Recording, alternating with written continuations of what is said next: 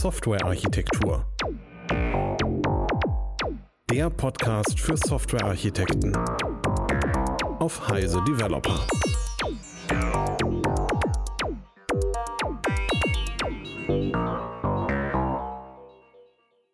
So, herzlich willkommen zu einer weiteren Episode vom Software Architektur Podcast ähm, mit äh, Eberhard und, und Stefan. Hi Stefan. Hallo Eberhard. Ähm, und der Anlass war äh, ein Blogpost, den eine Serie von Blogposts ist es ja dann wohl eher, äh, die, die Stefan geschrieben hat zum Thema ist Domain-Driven Design äh, überbewertet. Ähm, magst du was dazu sagen, was in den, in dem Blogpost drin steht? Kann ich gerne machen, ja. Also ähm, Vielleicht von der Reihenfolge. Also das erste, was ich gemacht habe, war, ich habe diesen Blogpost ähm, bei mir in meinem persönlichen Blog geschrieben und da hatte er tatsächlich den Titel äh, DDD is overrated, also Domain-Driven Design ist überbewertet. Ähm, und dann habe ich den, hab gab es ein bisschen Diskussion und ein bisschen äh, Clickbait-Reaktion, wie sowas eben kam und dann habe ich ihn noch ein bisschen entschärft und in einem, äh, mit ein paar Links ergänzt und habe ihn dann nochmal im, im InnoQ.com-Blog publiziert ähm, auch auf Druck unseres Marketings, das gesagt hat, wenn du schon so Clickbait-Kram machst, dann mach das doch wenigstens da, wo es Hits auf unserer Website bringt und nicht auf deiner privaten, was ich natürlich total einsehe. Deswegen habe ich ihn umgezogen und etwas entschärft und deswegen heißt er jetzt, ist es denn nun overrated oder nicht? Und das habe ich versucht so ein bisschen zu diskutieren. Also ich, ich, ich akzeptiere vollkommen den ähm, berechtigten Vorwurf, dass mindestens mal der erste Titel, erste Titel massiv Clickbait war und eigentlich mag ich sowas gar nicht. Eigentlich finde ich das doof wenn man so einen Titel mit dem Hintergedanken schreibt, dass er so wahrscheinlich provozierender wirkt, provokanter wirkt und man mehr Reaktionen bekommt. War ein bisschen so, ich war gerade in so einer Laune, deswegen habe ich das gemacht. Eigentlich finde ich es doof. In dem Artikel, ähm, da werden wir sicherlich dann auch darüber sprechen oder, oder unsere Meinung dazu austauschen, ähm, ist es sicher so, dass das ein bisschen differenzierter ist, was ich darüber denke, als so ein einfaches, das ist alles, keine Ahnung, alles total überbewerteter Quatsch. Das glaube ich überhaupt nicht. Ich glaube aber doch, dass ich wahrscheinlich etwas kritischer bin als du. Und das können wir mal herausarbeiten. Also wir, ne, wir können Punkte diskutieren und einfach mal schauen, wo wir übereinstimmen und wo wir vielleicht wirklich, wo du vielleicht der Meinung bist, das Ganze ist ähm, genau richtig, wie es gemacht wird, und ich der Meinung bin, nee, da genau liegt das Problem drin und du dann schauen wir mal, wo wir da landen. Ja, genau. Und, und also bei Clickbait möchte ich an dieser Stelle hinweisen auf den Talk, den ich auch schon gehalten habe mit äh, die größten Architekturfehler. Der dritte wird sie schockieren. Ähm, mhm. Und irgendwo findet man sicher die, die Folien. Also das war an der Stelle eigentlich gar nicht äh, sozusagen das, das, das Problem. Ähm, ich, äh, nun müssen wir ja irgendwie darüber diskutieren, wie dieser Blogpost irgendwie eigentlich aussieht. Ähm, soll ich das mal machen? Ich habe den gerade vor mir oder wie wollen wir das tun? Du, mach, mach, du doch mal, genau. Überleg, sag du doch mal, was du, was du da rausliest, wie das bei dir ankommt und was die Kritik aus deiner Sicht ist. Genau, also wir können erstmal sozusagen uns das, das äh, dafür sorgen, dass die Zuhörer das Ding irgendwie nicht lesen müssen. Also ich beziehe mich auf den OnoQ Blog, Blogpost in äh, Englisch und da steht halt erstmal drin, äh, dass eben die DDD ganz äh, berühmt ist und dass es irgendwie ganz viele Leute gibt, die da halt äh, viel tun an der Stelle. Und äh, die Kritik fängt dann halt an damit, dass äh, gesagt wird, dass eben DDD sehr, sehr schnell als das genutzt wird, womit man irgendwie versucht, diese Probleme zu lösen und dass man die, diese Konzepte sozusagen blind anwendet. Und äh, da ist, glaube ich, also der, der Satz, der so, so ein bisschen das vielleicht den Absatz gut zusammenfasst, ist äh, die Aussage, die DD ist ein wenig großartig, aber es ist eben nur eins von vielen Werkzeugen und Techniken, die man kennen müsste. Mhm. Und äh, dann kommt äh, das mit dem Bounded Kontext. Also ich habe eben ein Modell in einer kleinen, für, ein kleine, für eine kleine Einheit, äh, dass das eben die Idee von einem Bounded Kontext ist und dass das eine gute Idee ist und äh, dass das eigentlich sozusagen Module sind und ähm, dass das eigentlich auch gar keine schlechte Idee ist. So lese ich es zumindest da irgendwie raus. Mhm. Ähm, ich weiß nicht, ob wir da, also da muss ich halt gestehen, da ist ja jetzt irgendwie keine, wie soll ich sagen, keine direkte Kritik. Ähm, ich würde da jetzt, wenn wir es diskutieren wollen, vielleicht ergänzen, ich habe in letzter Zeit, also sagen wir mal seit einem halben Jahr ungefähr, vielleicht seit einem Jahr, das Gefühl, dass wir genau in diesem, in, mit diesen Modulen halt ein Problem haben. Und das halt insbesondere bei Domain-Driven Design und Bauen Kontexten für mich die wichtige Erkenntnis und das wichtige Thema dieser Geschichte mit dem Information Hiding und der Datenbank ist, dass ich die Datenbank eben gerade nicht exponiere und dass ich dadurch mein System in mehrere kleine, auch Datenbankschemata unterteile. Und wenn ich irgendwie also ich habe jetzt gerade auch so ein Training gehalten, wenn ich irgendwie frage, was sind überhaupt die, die Grundlagen, also warum machen wir Information Hiding? Und die Antwort ist, damit wir eben Datenmodellierung zum Beispiel in der Datenbank ändern können, ohne dass andere davon beeinflusst werden. Wir verbergen, wie wir in der Datenbank die Sachen abspeichern und dadurch können wir es dort eben ändern. Das ist irgendwie an vielen Stellen nicht klar. Also von daher, ja, meine Zusammenfassung wäre, ich glaube, wir können uns da irgendwie darauf einigen, ja, das sind halt im Wesentlichen Module, bauende Kontexte sind vielleicht also sind große, grob granulare Module, aber dass das irgendwie nochmal diskutiert wird, ist, glaube ich, tatsächlich hilfreich, weil eben da viele Grundlagen einfach fehlen an der Stelle. Also lass mich das vielleicht aufnehmen. Ich habe das ja, du hast es ganz gut, ganz richtig gesagt. Ich halte das ja, halte Domain-Driven Design eigentlich ja für was Gutes. Und zwar, weil viel von dem, was in Domain-Driven Design passiert, relativ oder Dinge sind, die eigentlich selbstverständlich sein sollten. Und dieses eigentlich ist immer so ein typisches Ding. Also es sollte, nur weil es eigentlich sollte, heißt das ja nicht, dass es so ist. Ne? Also nur weil es ein paar Leute glauben, das müsste doch eigentlich jeder wissen, heißt das keinesfalls, dass das jeder und jede weiß.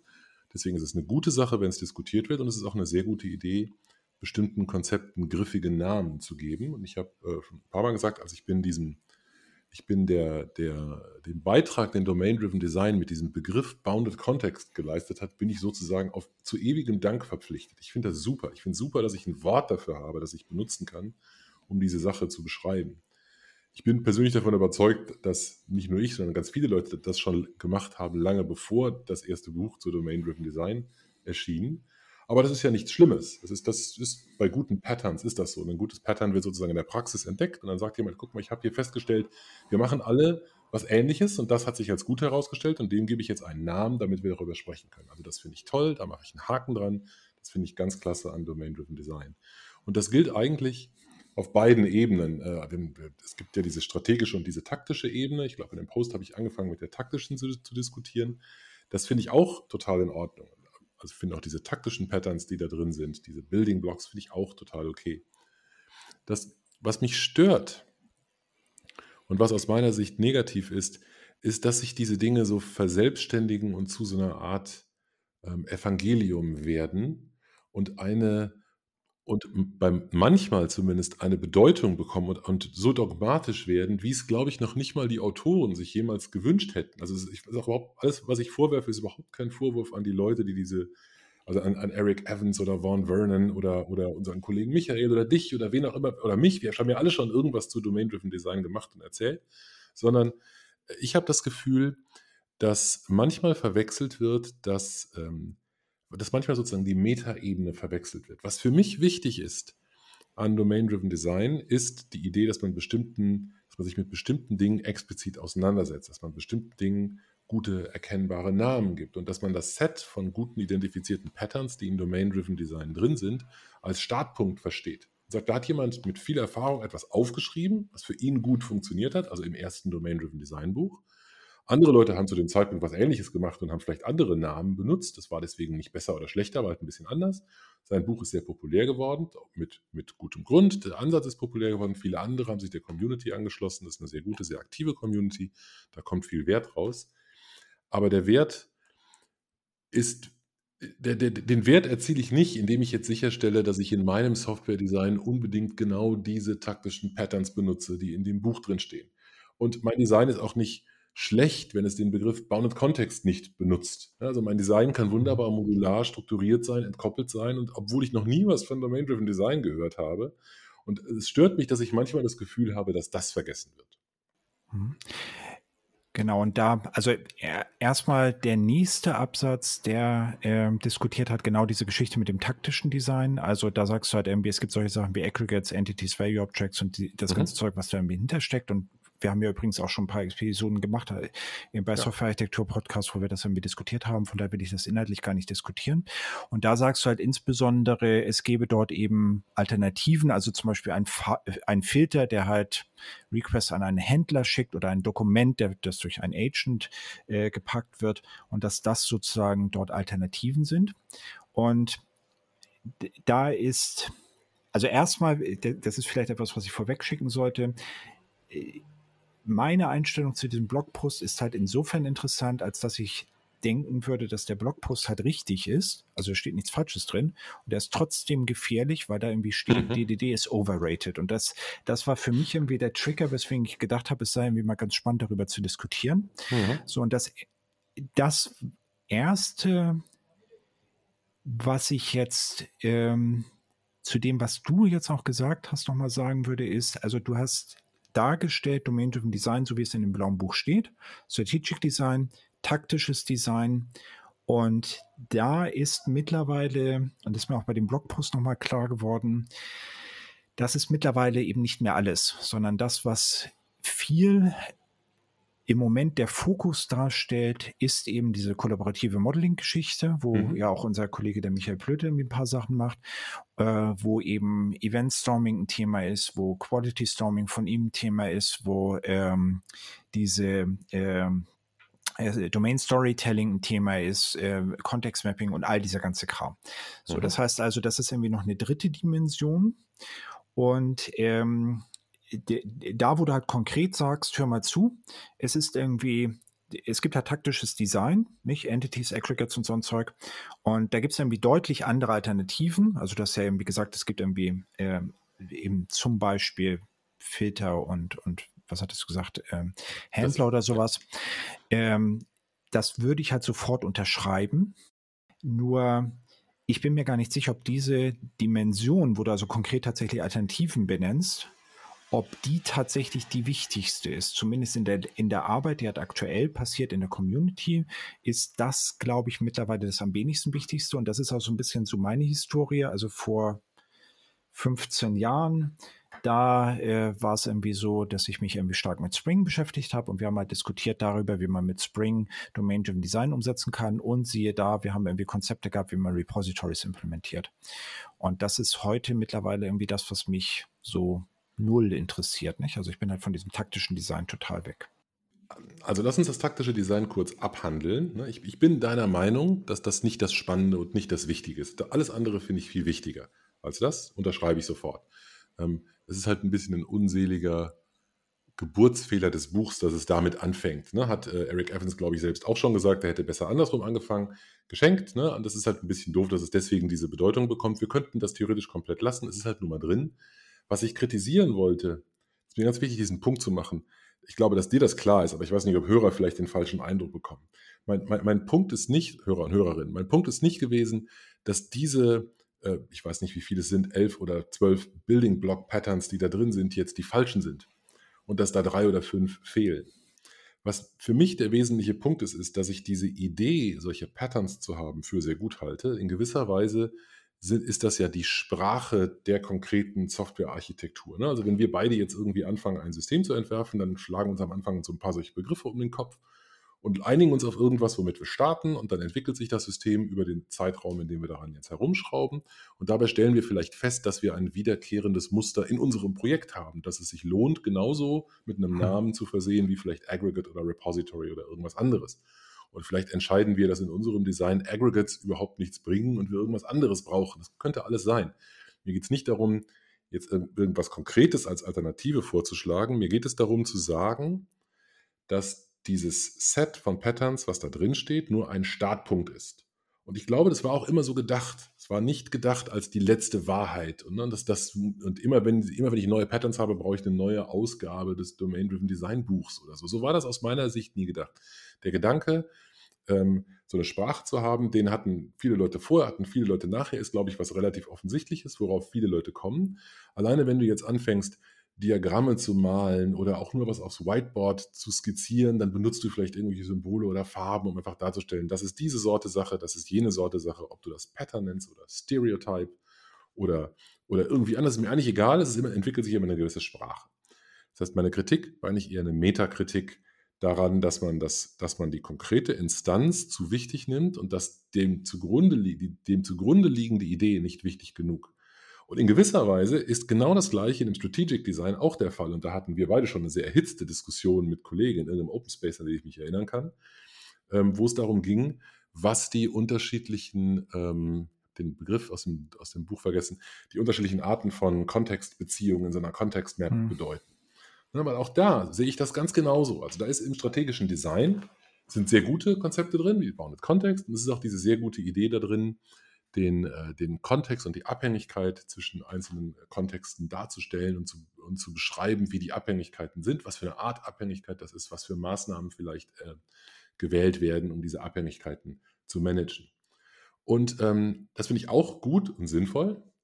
Ich finde es relativ unfertig. Also das ist vielleicht ein Teil im Original Domain-Driven Design Buch. Also mir ist auch klar, dass da Leute was weiterentwickelt haben.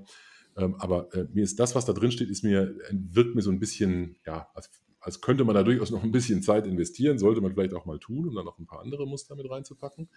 Und ich glaube, dass auch das keinen Anspruch hat und keinen Anspruch haben sollte, die finale Antwort auf diese Sache zu sein. Also es wird ganz viele Beziehungen geben, die da zufällig noch nicht drin sind. Es wird ganz viele Taktiken geben, um diese Beziehungen zu managen, die da noch nicht drin sind. Das ist nicht schlimm. Das ist keine Kritik daran, dass das da ist. Es ist eine Kritik daran, dass manchmal Leute dazu neigen, zu sagen, es gibt nichts anderes als das. Also wenn ich keinen Anti-Corruption Layer machen kann oder wenn ich das nicht klassifizieren kann als Open Host Language oder keine Ahnung, was es da noch gibt, dann, dann mache ich was falsch. Nein, dann mache ich nichts falsch. Dann hat vielleicht Domain-Driven mhm. Design für das, was ich da habe, den Begriff noch nicht oder diese Version davon den Begriff noch nicht. Ja, also erstmal ähm, also wir sind uns offensichtlich einig, dass dieses taktische Design sozusagen im Großen und Ganzen, zumindest für die Arbeit, die ich jetzt, äh, die, die wir, glaube ich, typischerweise machen, irgendwie so diese, diese große Architekturgeschichten vielleicht am wenigsten wichtig ist. Hm? Mein ja, Problem, Mikrolevel, ne? Genau. Mhm. Ähm, das andere, also was mir halt bei der Auseinandersetzung mit dem taktischen Design gefällt, ist, dass du da halt relativ klar sagst, es gibt irgendwie andere Alternativen. Bei dem Strategic Design bin ich mir halt irgendwie unsicher. Ich wüsste, mir wäre jetzt nicht so ohne weiteres klar, wo die großen Alternativen sind, die halt überhaupt eine Patternsprache von diesem Umfang haben. Und das ist halt in gewisser Weise ein Problem. Nicht? Also man kann ja irgendwie etwas kritisieren und kann sagen, das ist halt irgendwie nicht gut. Ich finde es halt dann besser, wenn man sagt, und da ist übrigens was anderes. Da gebe ich dir recht. Ja, gebe ich dir recht. Das Argument wäre sehr viel stärker, wenn ich eine Alternative hätte. Und ich glaube tatsächlich, das wäre, also ganz unabhängig von dem, was wir jetzt diskutieren, wäre das tatsächlich mal, glaube ich, eine coole Initiative, wo man mal Zeit und Gehirnschmalz investieren könnte ne, und vielleicht mal schaut, gibt es denn tatsächlich wiederkehrende Muster, die da drin nicht drin sind? Und ich glaube, die Domain-Driven Design Community ist tatsächlich offen genug, um sowas dann auch zu absorbieren, zu diskutieren und zu sagen, das ist bescheuert oder das ist toll, das nehmen wir auf. Also das, das finde ich ja gut. Ne? Mir ist einfach, wie gesagt, also der Punkt, den ich machen wollte, war dieser Metapunkt. Wenn da so eine Liste steht mit drei oder sieben oder 15 Begriffen, dann heißt das nicht, dass damit die Welt zu Ende beschrieben ist. Es bedeutet nur, dass das ein Startpunkt ist, der schon mal beschrieben ist. Gute Sache, wenn das reicht, ist alles prima. Wenn ich noch mehr brauche, ist das auch in Ordnung. Mit all den positiven und negativen Effekten. Das andere das dann nicht kennen, muss ich vielleicht popularisieren oder beschreiben. Und natürlich sollte ich die Begriffe, die da sind, auch so benutzen, wie sie definiert sind. Wenn sie klar definiert sind, ist das ja der, der Wert des Ganzen. Dagegen habe ich überhaupt Genau, und da ist irgendwie der, der andere Punkt, das hattest du halt irgendwie auch schon gesagt. Also ich glaube halt auch, dass die, die Community da im Wesentlichen unorthodox ist. Ich bin da vielleicht irgendwie eher jemand, der versucht, die Sachen halt sehr präzise auszudrücken. Und ich muss auch gestehen, da bin ich ein bisschen indifferent. Ähm, ich habe halt manchmal das Gefühl, dass es tatsächlich auf Details ankommt. Ähm, mein Beispiel ist da eben Open Host Service. Also Open Host Service sagt halt im Prinzip, ich habe hier eine öffentliche Schnittstelle und mhm. ähm, für mich ist das, also ich halte das für eine nahezu triviale Aussage. Das Spannende bei dem Pattern ist, dass man eben sagt, wer auch immer diese Schnittstelle anbietet, hat das letzte Wort. Nicht? Also es ist eben nicht so, dass jemand von draußen kommt und sagt, ich habe ein Requirement, das setze ich jetzt gleich um, sondern wenn ich halt diese Schnittstelle anbiete, baue ich das ein, wenn es mir passt. Und wenn es nicht passt, baue ich vielleicht eine andere Schnittstelle. So, und da ist für mich so eine Geschichte, wo ich halt äh, dieses Detail für zentral halte, weil dadurch im Prinzip drin steht, wenn du so etwas machst, du bietest eine generische Schnittstelle an, dann hat das eine organisatorische Konsequenz. Du musst die Person sein, die das sozusagen äh, weiterentwickeln kann. Und deswegen finde ich es halt manchmal, also man muss sozusagen bei diesen Patterns wissen, was man weglassen kann, glaube ich. Und ähm, das ist, deswegen finde ich es halt schon wichtig, das sich irgendwie genauer anzuschauen und dann irgendwie zu schauen, ähm, was man ja irgendwie anders machen kann oder anders machen sollte. Ja, aber lass uns das Beispiel mal nehmen. Ich glaube, aus dieser Ecke, da gibt es, glaube ich, wenn ich erkläre mich auf, wenn ich jetzt was vergesse, da gibt es, glaube ich, zwei Patterns, die ich in die Ecke einsortieren würde: Open Host Service und Published Language. Gibt es mhm, noch was, genau. was in der gleichen Kategorie ist? Ich glaube nicht. Ne? Das sind, glaube ich, diese zwei.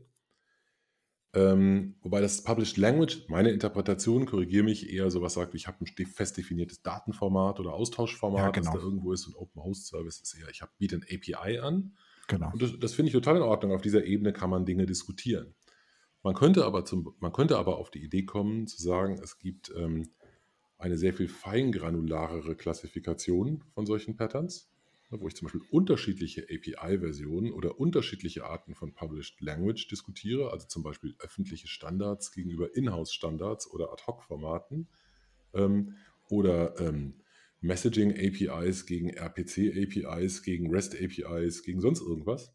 Das könnte ich machen, das ergibt vielleicht gar keinen Sinn, wenn das, was ich diskutieren will, eigentlich was ganz anderes ist. Aber unter Umständen ergibt es Sinn, wenn, wenn davon bei mir irgendeine Teamdynamik abhängt. Ne? Also wenn ich sage, also hier mache ich, hier mache ich etwas, aus der High-Level-Sicht ist das auch Open Host Service, aber rein technisch ist es einfach eine Datenzugriffsschnittstelle, ja, wo ich eine, keine Ahnung, eine SQL Query gegen irgendwelche Views absetzen kann, die extra dafür da sind, während ich ein anderes API umsetze mit irgendeinem fancy REST oder GraphQL Dingsbums das kann eine riesengroße Rolle spielen. Das kann eine Menge äh, bedeuten über das oder eine Menge Konsequenzen haben über die Art der Abhängigkeit, die ich zwischen Teams habe.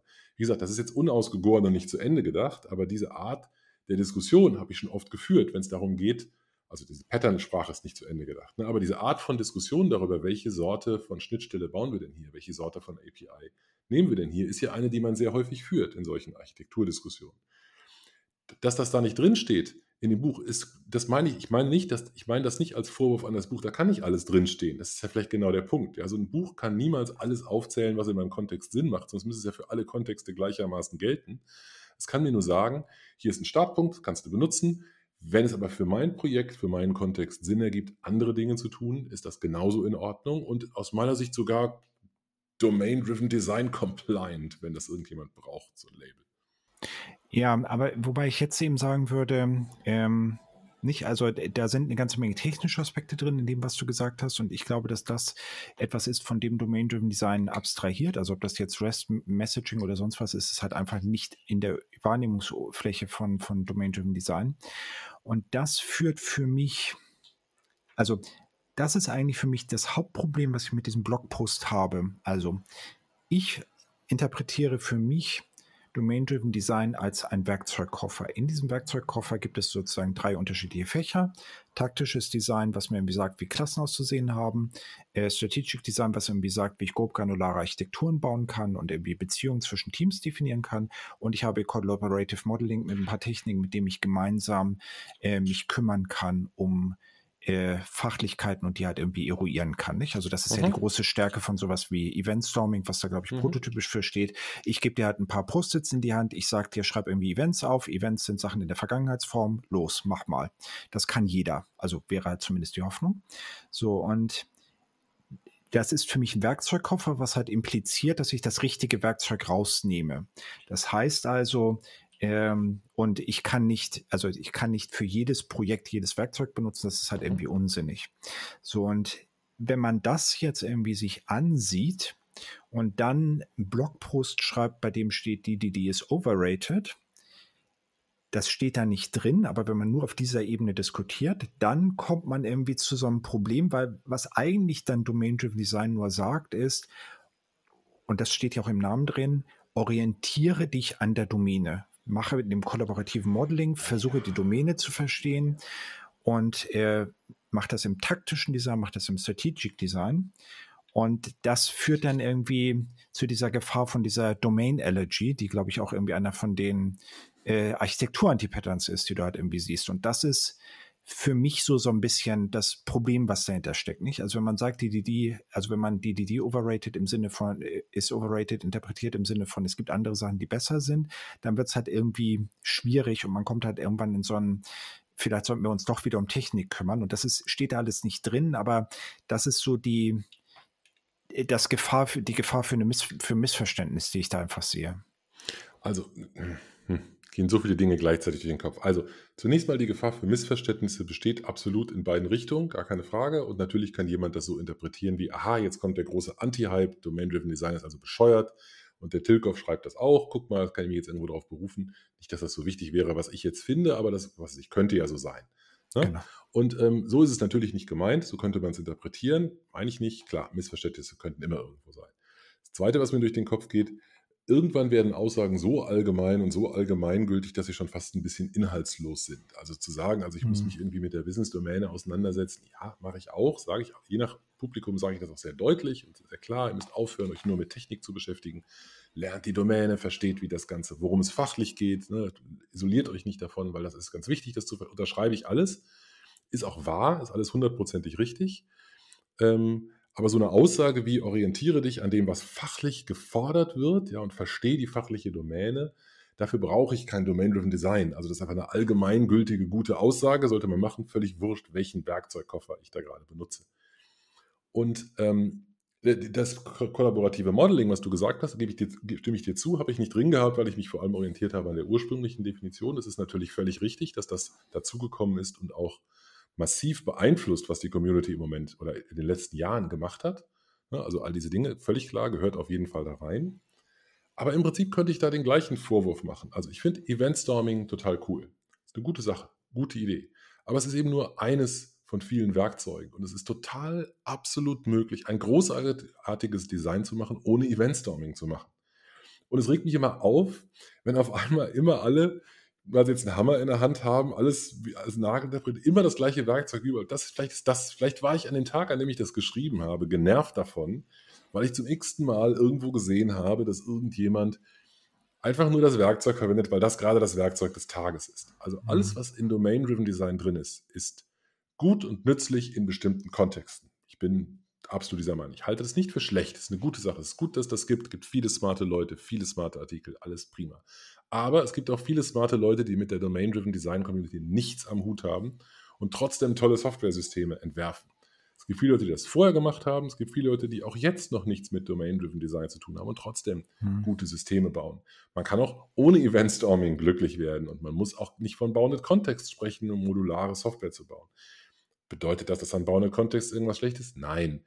Vielleicht, vielleicht ist der Punkt für mich, ich, ich, vielleicht möchte ich in gewisser Weise ähm, nahelegen, dass man das, dass, obwohl Communities eine super Sache sind, es eine tolle Idee ist, ab und zu aus einer Community auch mal auszubrechen. Und nicht zu glauben, dass nur die, die in der Community drin sind und die Sprache mhm. sprechen, die in der Community gerade gesprochen wird, die Weisheit mit Löffeln gefressen haben. Es gibt auch andere Leute, die gute Ideen haben, auch wenn sie nicht zufällig diese Worte benutzen. Es macht die Worte nicht schlechter, aber es, ich rede vielleicht ein bisschen gegen diesen Allgemeinheitsanspruch an. Den wiederum ganz viele ja gar nicht vertreten, das ist mir bewusst. Manche schon, aber viele auch nicht. Ja, genau. Also da sind jetzt verschiedene Sachen drin. Die eine Sache ist halt irgendwie, die, DDD-Community ist halt, glaube ich, irgendwie unorthodox, nicht? Also die haben, die sind da, glaube ich, irgendwie eher offen. Ähm, die andere Sache, also woran ich auch gerade denken musste, ist, ähm, ist ein anderer Bereich.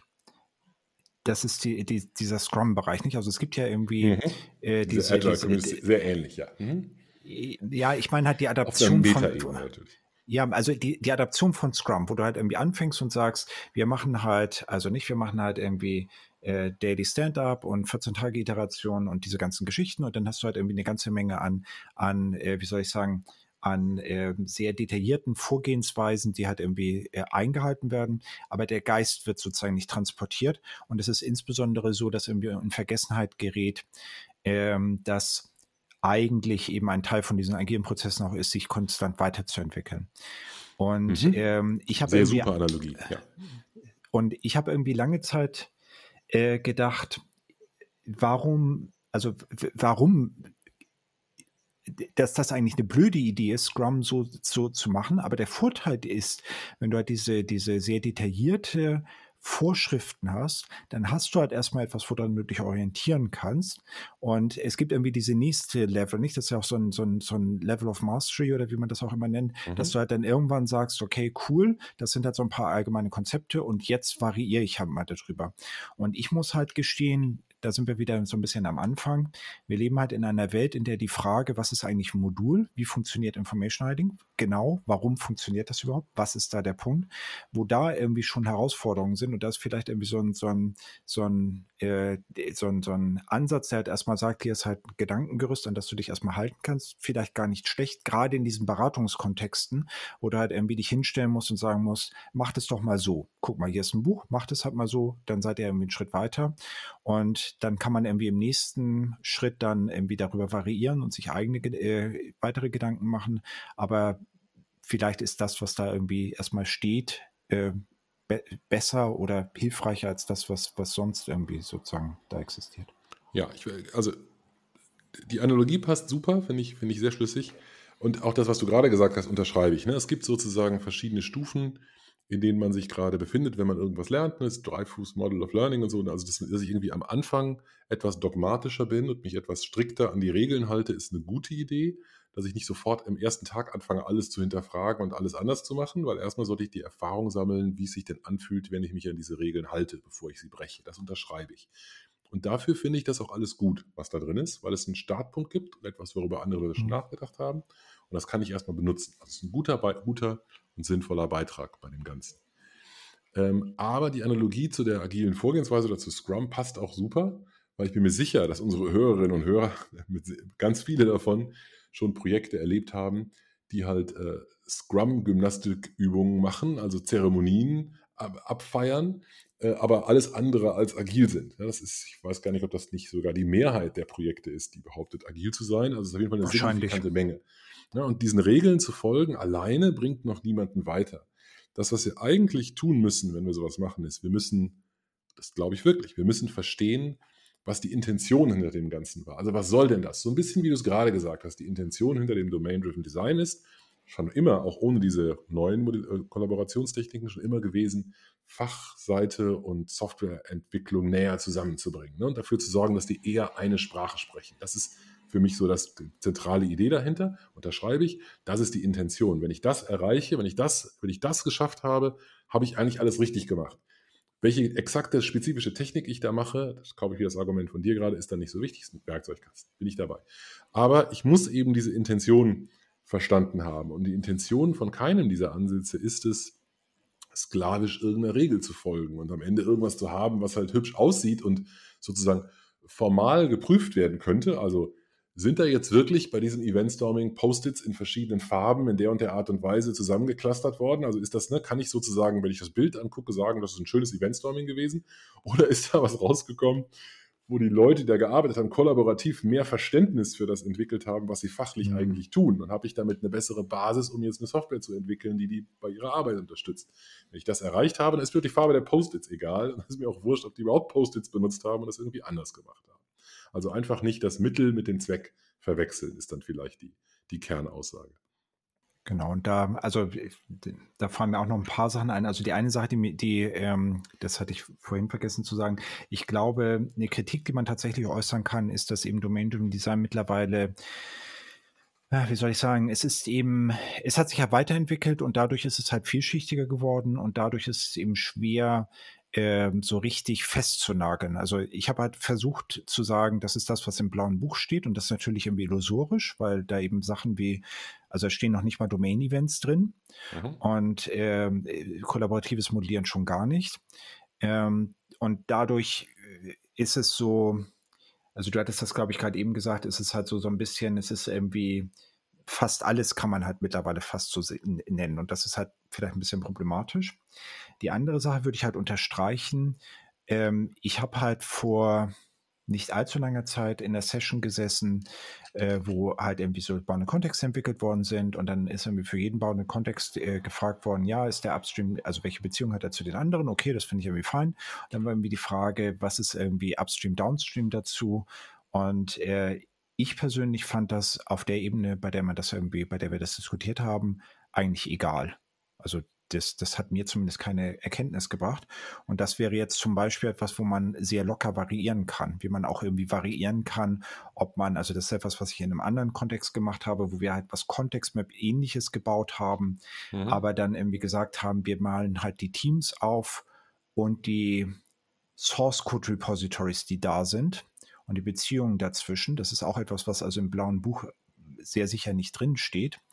Ähm, und das ist aber etwas, was irgendwie hilfreich, was ich als hilfreich empfand, weil man dadurch eben sieht, wie die Teams und die Source Code Repositories zusammenhängen und wie die Teams miteinander interagieren, wer für was zuständig ist und es ist etwas, was auch objektiv validierbar ist. Nicht? Ich kann irgendwie feststellen, mhm. welche Teams sind da, welche Personen gehören zu welchen Teams. Und ich kann auch objektiv feststellen, welche Source Code Repositories sind da. Und das ist halt etwas, was günstiger ist, als wenn ich sage, da ist so ein bounded Kontext, was mir halt in anderen Kon äh, Sachen passiert. Und dann frage ich halt irgendwie, cool, ihr habt da so eine Box, da steht irgendwie bounded Kontext dran. Was ist denn das? Und wenn man irgendwie lange genug fragt, kommt irgendwie raus, äh, ja, das ist eine gute Frage. Also irgendwie Software. Aber was nun genau? Also nicht, ob irgendwie, mhm. äh, ist irgendwie unklar. Das finde ich halt insbesondere schwierig, weil so dieses Architekturgeraffel ist halt häufig auf dieser Abstraktionsebene, äh, wo man halt über Diagramme redet und wenn die Diagramme mit der Realität keine klare Beziehung zur Realität haben, dann ähm, ist irgendwie das, was man da diskutiert hat, irgendwie dann auch keine klare Beziehung zur Realität. Will also heißen, da irgendwie zu variieren und irgendwie andere Sachen zu machen, ist vielleicht eben tatsächlich eine, eine gute Idee, logischerweise. Mhm. Ich musste gerade noch was anderes denken. Ähm, äh, und zwar haben wir beide, glaube ich, separat, ähm, ich glaube, du einen, einen Videostream und ich einen Podcast mit dem Markus Völter gemacht. Ähm, na, äh, können wir auch noch verlinken in den Show Notes. Ähm, äh, und äh, da ging es beide Mal, ich glaube, ein bisschen um, wenn vielleicht hört er uns ja zu, ein bisschen um Markus Frustration mit der Domain-Driven Design Community, glaube ich, weil er das Gefühl hat, ähm, sie vernachlässigt so ein bisschen den Nutzen von, von äh, Domain-Specific Languages, ja, um Domäne, um Fachseite und Entwicklungsseite näher zusammenzubringen. Und das ist ein eigenes Topic, das müssen wir jetzt nicht vertiefen. Ja, ähm, ich fand nur interessant, ähm, dass das ja vom abstrakten Ziel her natürlich genau das gleiche ist. Also, ne, kann man, also das, da können wir einen Haken dran machen. Also offensichtlich ist das Ziel, was die Domain, Domain-Specific Language Community mhm. verfolgt, hat auch was mit Domain zu tun. Also das ist irgendwie keine, keine Überraschung. Das Mittel ist halt ein anderes. Und ähm, die Communities sind da eben auch sehr disjunkt. Ne? Das sind einfach, also es sind einfach andere Leute, die das, also manche haben vielleicht mal das eine gemacht und machen heute das andere, mag schon sein. Andere sind in dem einen geblieben und wieder andere sind umgezogen ähm, oder machen noch beides. Ähm, mir wäre halt wichtig, dass diese Dinge, ähm, dass diese Dinge eben auch nicht verloren gehen. Ne? Also das ist, das soll jetzt kein Plädoyer dafür sein, dass das immer der richtige Weg ist, aber manchmal ist es eben der richtige Weg. Ne? Immer, immer wenn solche Dinge sozusagen zu sehr ähm, irgendwie in, in, sozusagen unmodern werden, weil wir alle hier eigentlich in der Modeindustrie tätig sind. Also wenn das irgendwann unmodern wird, dann ist es so schade, wenn nicht nur, das, wenn nicht nur der Blödsinn verschwindet, sondern auch das Gute verschwindet. Also die meisten Sachen, die overhyped werden, haben, haben irgendwelchen Quatsch dabei. Dann ist es gut, wenn man endlich los ist. Und nicht mehr jeder glaubt, dass dieses Ding die Lösung für alles ist. Es ist ein bisschen schade, wenn die guten Ideen weg sind. Und da meine ich eben, also es könnte auch andere Lösungen geben, um um an einem, mhm. bestimmten Kontext etwas Gutes zu bauen, die eben vielleicht nicht mit diesen Dingen. Und es gilt wiederum für alle Dinge, für die taktischen Patterns, für die strategischen Patterns, für das kollaborative Modeling ganz genauso. Ja, vielleicht bin ich in irgendeinem Projekt besser mit einem mathematischen Modell unterwegs, in einem anderen Projekt ist ähm, ein, ein, komplexes grafisches Modell genau das Richtige, was ich brauche. Da, da ist das weit weg vom Source Code, und, ne, weil der ist vielleicht auf einer Plattform, die gar nichts damit zu tun hat. Also es gibt, gibt viele Gründe, warum man eben auch mal was anderes tut, ist das, was ich sagen wollte. Ja, genau. Und also das ist äh, eigentlich tatsächlich ein guter Punkt, nicht? Also, dass ähm, der, der Markus hat ja auch mit der Julia zusammen auf der OP darüber einen Vortrag gehalten, über dieses Thema mit den Domain-Specific äh, Languages und das, was irgendwie bei der DATEV läuft. Und darüber hat er irgendwie auch äh, äh, diskutiert, zumindest bei mir im Videostream. Und das ist sicherlich etwas, was halt in dieser DD, was eigentlich ein weiteres Werkzeug aus, aus dem DDD-Bereich ist, weil es eben darum geht, Fachlichkeiten besser auszudrücken in einer vernünftigen Art und Weise.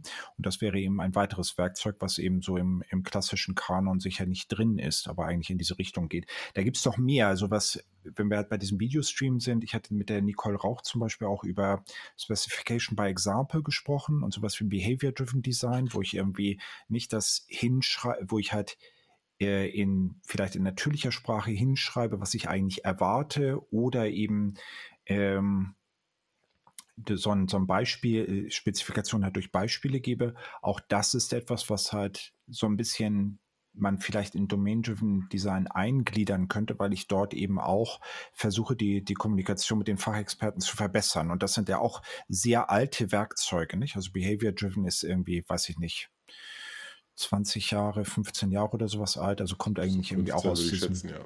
Genau. So, und das ist von daher, und ich habe gerade nochmal nachgeguckt, also modellgetriebene Entwicklung ist zum Beispiel eben, nicht, also lass mich kurz schauen, Modell, im ursprünglichen Buch, da sind so ein paar Sachen drin, die halt mittlerweile niemand mehr diskutiert. Model-Driven Design, genau, hört sich auch so ein bisschen an nach eben von Modellen ausgehen und es ist ja auch immer die Rede von Domänenmodellen, was ja auch ein bisschen so in diesem DSL-Bereich und so halt eine Rolle spielt. Das sind halt durchaus Sachen, die da auch sich, glaube ich, irgendwie wiederfinden. Durch, genau, es gibt da ein paar Unterschiede. Ich bin alt und war dabei. Also das, das war tatsächlich damals populär ähm, zu modellieren, oft in UML. Also UML war gerade so entstanden und populär geworden. Und viele Leute, mich eingeschlossen, haben damals in irgendwelchen Projekten in UML modelliert, äh, modelliert und dabei das UML, UML Stereotypes benutzt. Also im Prinzip nicht nur einfach Klassen oder Klassen und Interfaces, sondern auch Klassen mit einer bestimmten Rolle, mit also die Klassen, die etwas mehr über sich aussagen, als nur, dass sie eine Klasse sind. Zum Beispiel ist es eine Entity oder das ist ein Service oder das ist ein Value Object. Also eigentlich genau die gleichen Dinge, die als Building Blocks in Erics Buch auftauchen. Die haben halt benutzt, um grafisch ein Modell zu erstellen, aus dem man dann mit irgendwelchen Werkzeugen Code generiert hat. Ähm, und da fand ich tatsächlich einen sehr schönen Beitrag durch das Buch, das ein bisschen wieder äh, äh, in den Vordergrund gedrängt wurde, dass es vielleicht eine sehr, sehr gute Idee ist, nicht diese, diese, diese, diese Indirektion dazwischen zu haben, sondern zu versuchen, den Code näher da dran zu bringen. Also das, das ist eine gute mhm. Sache. Also ne, es wurde auch ein bisschen leichter zu dem Zeitpunkt, als das dann gerade populär wurde. Ähm, aber wie gesagt, das andere ist deswegen nicht irgendwie fundamental schlecht. In manchen Szenarien mag genau das der richtige Weg sein. Ja, ob jetzt UML mag oder nicht, ist eine andere Diskussion, ist mir egal. Ähm, was ich sagen will, ist, diese, äh, diese Ideen sind, sind eben in vielen Communities, in vielen Bereichen da, tauchen wieder auf und sind nicht schlechter, weil sie aus der einen oder aus der anderen kommen. Ja, wobei ich glaube, da haben wir halt tatsächlich einen echten Progress. Also die eine Sache ist, äh, die Idee Fachexperten also so ein Fachmodell sollte etwas sein, was Fachexperte versteht. Ob ein Fachexperte UML versteht, sei mal dahingestellt. Typischerweise halt eher nicht. Ob der Fachexperte Java-Code versteht, können wir auch diskutieren. Ja, aber das ist ja genau das, wo irgendwie dieses kollaborative Modeling, glaube ich, irgendwie ein guter Ansatz ist, nicht? Weil da irgendwie gesagt wird, wir, wir machen es irgendwie solo-tech, dass es halt jeder versteht. Da haben wir, glaube ich, Konsequenzen daraus gezogen. Und der, der andere Punkt ist, ähm, ich meine auch mit Eric damals darüber gesprochen zu haben. Und äh, eine Rolle hat eben auch gespielt, dass äh, damals äh, eben solche Plattformen wie Java E da waren, die mhm. es halt, sagen wir mal, nicht völlig trivial gemacht haben, ähm, sich auf die äh, Fachlichkeit zu konzentrieren, weil es da halt dann doch ein paar technische Sachen gab, die man da irgendwie hinschreiben musste. Und mhm. ähm, da ist irgendwie sozusagen durch, durch das Domain-Driven Design, glaube ich, eine, eine Renaissance äh, eingetreten, nicht? Also das, was wir irgendwie vorher schon mal, was im Prinzip vorher schon mal irgendwie ging mit so richtigen objektorientierten Programmiersprachen wie, wie Smalltalk, hat dann irgendwie wieder sich ein bisschen eher manifestiert, ist sehr sozusagen in diese Richtung gegangen. Also will heißen, dieses Modellgetriebene, ich habe manchmal das Gefühl, dass das halt auch sehr stark ein Workaround war für diese absurden Technologien, die es halt damals gab. Genau, lass mich, mich daran aufhängen. Also das habe ich, das ich persönlich eben sehr stark miterlebt, ne, weil ich genau was gemacht habe, aus Modellen Software generiert, um J2EE, e, bitte nicht Java EE, das war das noch nicht mehr, sondern J2EE, e, ja EJB 1.1 und EJB 2.0, ganz schmerzhafte Technologien, um dafür Code zu generieren. Ähm, äh, InnoQ hatte mal einen eigenen Code-Generator, ein eigenes Produkt, IQGen. Das haben wir tatsächlich verkauft. Das hat, glaube ich, sogar noch irgendwo auf der Welt Kunden, das aus UML-Modellen per XMI exportierte äh, Modelle verarbeiten und daraus dann Code generieren konnte. Ähm, und äh, das war zu einem erheblichen Teil dadurch motiviert, dass die Zielumgebung ätzend war. Genau wie du sagst. Und äh, es ist schön, dass die Zielumgebungen nicht mehr so ätzend sind, weil das den Druck deutlich reduziert, sowas tun zu müssen. Ja, man kann auch ohne sowas effizient Software entwickeln. Aber es ist trotzdem manchmal eine gute Idee, sowas zu tun, Also aus einem Modell heraus, es muss nicht unbedingt ein grafisches UML-Modell sein, es kann eine andere Form von Modell sein. Es kann absolut sinnvoll sein, ein abstrakteres Modell zu definieren. Und ob das in der textuellen Sprache ist, ähm, also in der, in, der, in der, textuellen DSL, die extern ist, eine unserer ersten Software-Architektur-Podcast-Folgen beschäftigt sich damit, oder ein paar können wir auch noch verlinken. Ähm, also ob das textuelle Sprachen sind oder ob das grafische Sprachen sind oder ob das irgendwelche abstrakteren Dinge sind, für die ich eine spezifische IDE brauche, um das zu bearbeiten. Das kann man alles diskutieren, aber diese, diese Ideen ähm, sind nicht äh, sind nicht überflüssig und bescheuert und doof, weil wir uns, weil wir J2EE e überwunden haben. Ne? Das will ich nur sagen. Also es gibt eben immer diese beiden Seiten. Es ist richtig, was du sagst, und es ist eben immer schlimm, wenn man sozusagen das zu stark damit macht. genauso kann ich jetzt auch auf der anderen Seite argumentieren, äh, äh weil, ich, weil ich ja, ich muss ja hier gerade den, äh, den Anti-DDD-Menschen spielen. Ne? Eine andere Sache, die bei äh, Domain-Driven Design durchaus auch zweischneidig ist, ist diese Idee, dieses rein fachliche Modell zu haben, weil es natürlich erstmal sich total super anhört, dass ich ein rein fachliches Modell habe, also diesen wunderbaren Kern, dann habe ich noch so eine hexagonale Architektur oder so ein Zwiebelmodell oder was auch immer und in der Mitte ist mein wunderbar purer, von allen technischen Abhängigkeiten befreiter, wie soll ich sagen, ästhetischer Kern, äh, der eben die wirkliche tolle, echte Fachlogik meines Projektes, meines Kontexts beinhaltet. Das Problem ist, manchmal ist die gar nicht so spannend. Manchmal ist alles, was spannend passiert, passiert genau in dieser Technik außenrum. Manchmal ist dieser Ansatz eine wunderbare Strategie, um extrem imperformante Systeme zu bauen, weil ich alles, was ich mit der Datenbank toll lösen könnte, jetzt leider in, in, in einer Hochsprache löse außerhalb der Datenbank. Das ist auch nicht keine Universalkritik. Ja, also manchmal ist das, was ich gesagt habe, überhaupt nicht wahr, aber manchmal ist es wahr. Und das ist eine kontextabhängige Diskussion, die man führen muss. Genau, also da sind jetzt zwei Sachen. Die eine Sache, ähm, das, was du gesagt hast in Bezug auf modellgetriebene Ansätze und auch sowas wie DSLs und diese höhere Abstraktionsebene. Also äh, in meiner Erinnerung hat Markus das, glaube ich, auch schon sehr früh in diese Richtung genau diskutiert. Und wie gesagt, das, was jetzt eben dort, äh, wo, worüber wir, glaube ich, in diesen beiden äh, Episoden diskutiert haben, ist eben auch tatsächlich etwas, was halt gar nicht versucht, also wo nicht der, der, das Feature ist, jetzt die technischen Details wegzulassen, sondern eben tatsächlich etwas zu haben, was näher an der Fachlichkeit dran ist. Und ich glaube, mhm. das ist da schon, schon lange der Fall. Der andere Punkt, und das ist, glaube ich, auch noch, also das ist vielleicht wirklich etwas, wo dieses äh, nicht, ich habe halt irgendwie sozusagen Hammer und damit versuche ich jetzt, dieser berühmte goldene Hammer und damit versuche ich jetzt irgendwie alle Probleme zu zerschlagen. Die implizite These, die bei Domain-Driven Design, glaube ich, existiert, ist, äh, dass das System wertvolle, komplexe äh, Geschäftslogik enthält und dass wir eine Domainlogik haben, äh, bei der wir halt mit Fachexperten sehr viel reden müssen, um herauszufinden, mhm. was dort eigentlich Phase ist. Und es gibt, das glaube ich, wissen wir alle, die wir halt schon länger in der IT sind, Systeme, die einfach nicht so sind. Nicht? Also, mhm. wo ich halt im Prinzip sage, ich nehme die Daten von links, ich schmeiße sie nach rechts, äh, bastel noch ein bisschen dann rum und dann hat sich das halt irgendwie. Und ähm, das wäre halt tatsächlich, glaube ich, etwas, wo also ich bin nicht ganz sicher, wie das zu interpretieren ist. Wenn das tatsächlich das Problem ist, dann ist Domain-Driven Design irgendwie äh, sozusagen an dieser Stelle sinnlos. Ich bin mir dann aber nicht sicher, ob, ähm, ob dort möglicherweise an einer anderen Stelle ein Problem ist. Also ob man dort, also weil wenn ich so etwas baue, was eigentlich keinen Businesswert habe, und ich habe da halt einen Entwickler oder eine Entwicklerin sitzen, die kostet halt einfach sehr viel Geld muss ich dann tatsächlich solche Dinge, die halt keinen Businesswert haben, wo es also nicht darum geht, die Domäne genau abzubilden, muss ich die mit solchen Personen erschlagen und mit diesem Aufwand? Bin ich mir manchmal nicht so sicher. Und mhm. ähm, der, also will heißen, ich bin mir nicht sicher, ob einmal ich das überhaupt mit Individualsoftware lösen will und nicht mit Standardsoftware. Und ich bin mir zum anderen nicht sicher, ob wenn ich halt dieses Problem sozusagen so weit runterbreche, dass ich nur sage, Daten von links nach rechts, ob ich dann nicht eigentlich auf der falschen Abstraktionsebene bin und irgendwie das Businessproblem schon lange irgendwo im Schlamm sozusagen versunken ist und äh, ich eigentlich das irgendwie sozusagen mal aus dem Schlamm befreien müsste.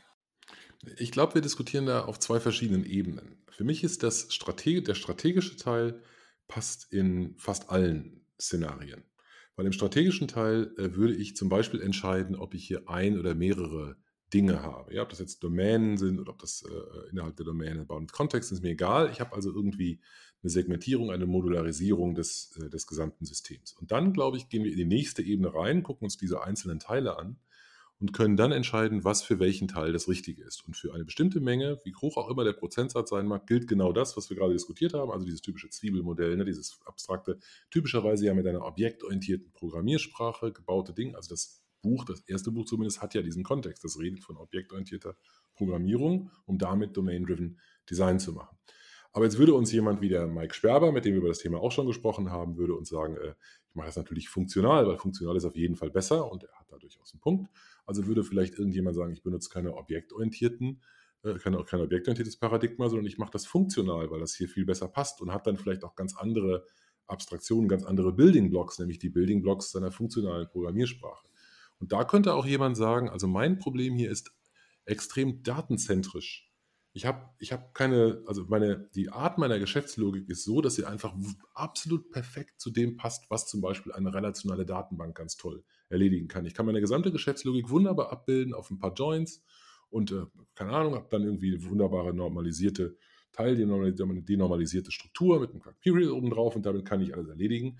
Und dann brauche ich oben drauf nur vielleicht ein kleines bisschen Adapter, dass mir das in meinen in mein UI oder sonst was Kontext reinpackt, dass ich diese unterschiedlichen Entscheidungen treffen kann und nicht für so ein Riesensystem für alles gleich machen muss, das wäre für mich eine wichtige Erkenntnis auf, auf einer strategischen Ebene.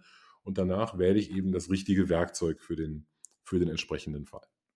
Ja, und vielleicht, also da ist vielleicht sozusagen noch ein vierter Teil, also neben Collaborative Modeling, Strategic und, und äh, taktischem Design, ist da vielleicht sozusagen noch eine, eine vierte Ebene, die man vielleicht auch noch zu Domain-Driven Design hinzufügen kann. Ähm, da gibt es halt, also ich habe irgendwie mal eine Folge gemacht zu dem, was Nick Tune so sagt zum Thema Legacy und DDD.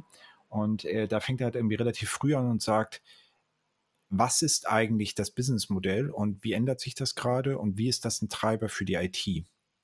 Und ähm, das ist zum Beispiel etwas, was äh, ich eigentlich irgendwie auch spannend finde, ähm, was nach meinem, was sehr unterschiedlich gut funktioniert. Also ich habe Situationen erlebt, wo äh, so die Team Entwicklerteams irgendwie eine Stunde reden können darüber, warum sie das tun, was sie gerade tun, so auf so einer ähm, strategischen ähm, Business-Perspektive. Und ich habe irgendwie Situationen erlebt, wo das irgendwie sehr, sehr unklar ist. Nicht?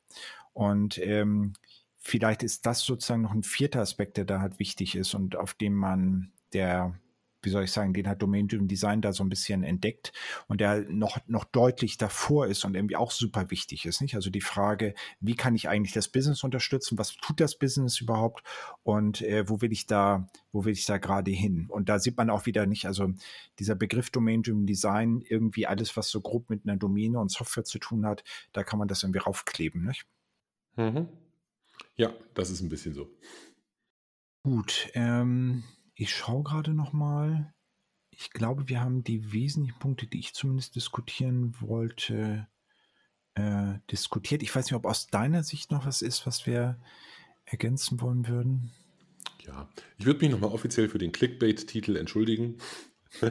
Und ähm, ähm, ansonsten halt, ja, das, was, was ich immer sage, was wir, glaube ich, alle immer sagen. Ne? Gesunder Menschenverstand hilft da, die Dinge einfach nicht äh, unskeptisch, einfach dogmatisch zu benutzen, sondern zu hinterfragen, wofür sie gedacht sind. Die meisten Leute, die solche Inhalte produzieren, ähm, sind gar nicht dogmatisch. Die Leute wünschen sich gar nicht, dass das, was sie da machen, dogmatisch interpretiert wird.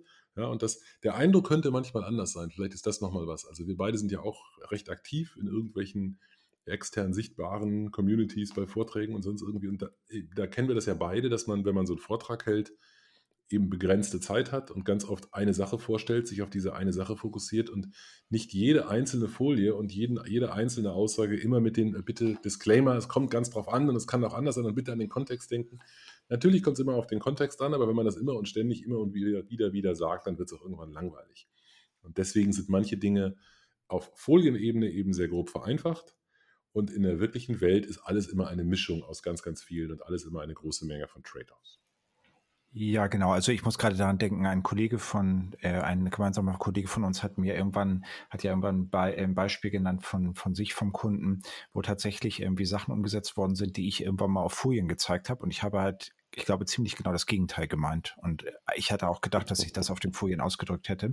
Das halt irgendwie ein Problem. Ich glaube, mein Hauptpunkt bei der ganzen Geschichte ist, also ich befürchte ja, dass ich da ein bisschen gefangen bin in meiner, in meiner Weltsicht. Ich sehe nicht so richtig die große Alternative zu Domain-Driven Design. Das ist für mich der eine Punkt.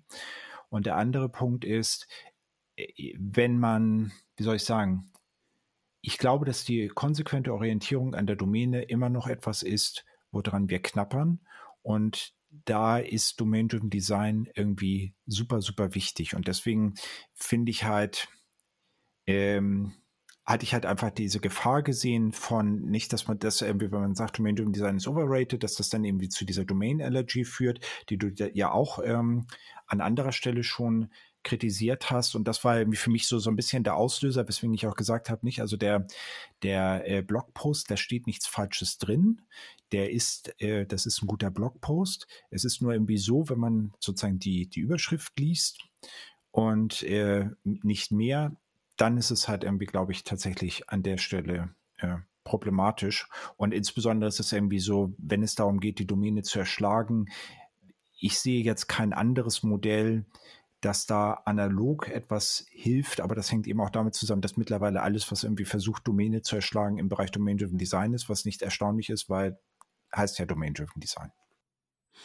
Ja, ich glaube, wir müssen uns einigen, uns da nicht zu einigen. Ne? Ich glaube, es wäre überhaupt kein Problem, ein Projekt zu starten, in dem man äh, sich an der Domain orientiert, an der Fachseite orientiert und genau gar nichts aus dem Domain-Driven Design Baukasten benutzt. Das ist absolut möglich.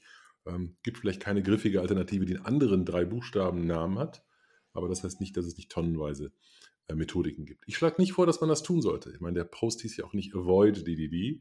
Also ist total in Ordnung, sollte ein Tool sein im, im Baukasten. Und äh, vielleicht haben wir nur eine unterschiedliche Sicht, ob der Baukasten, aus de, der Werkzeugkasten, aus dem wir uns bedienen, ob der DDD heißt oder nicht. Oder ob DDD da drin ist oder ob DDD der Werkzeugkasten ist. Aber jetzt wird es sehr metaphysisch und äh, vielleicht, vielleicht lassen wir es dabei. Genau. Also ich glaube, dass wir auch nicht so sozusagen die, die großen Widersprüche sozusagen an der Stelle haben. Ja, Gut, ja, dann haben wir es, glaube ich, soweit. Dann vielen Dank. Und, Danke dir, äh, Eberhard. Hat Spaß gemacht. Ja, ich fand es auch wieder äh, spannend und wir freuen uns, glaube ich, auf Kommentare und weitere Fragen. Und äh, genau. Bis, Bis zum nächsten Mal. Ciao. Und tschüss. Vielen Dank für das Anhören und Herunterladen des Software Architektur Podcasts. Er wird produziert von Carola Lienthal von Workplace Solutions, der Freiberuflerin Sandra Pasik, Michael Stahl von Siemens, Christian Weyer von ThinkTecture sowie Gernot Starke, Stefan Tilkoff und Eberhard Wolf von InnoQ.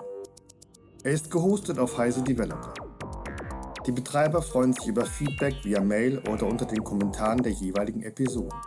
Kontaktmöglichkeiten finden sich auf der Webseite des Podcasts. Alle Episoden sind lizenziert unter der Creative Commons Non-Derivative License 3.0.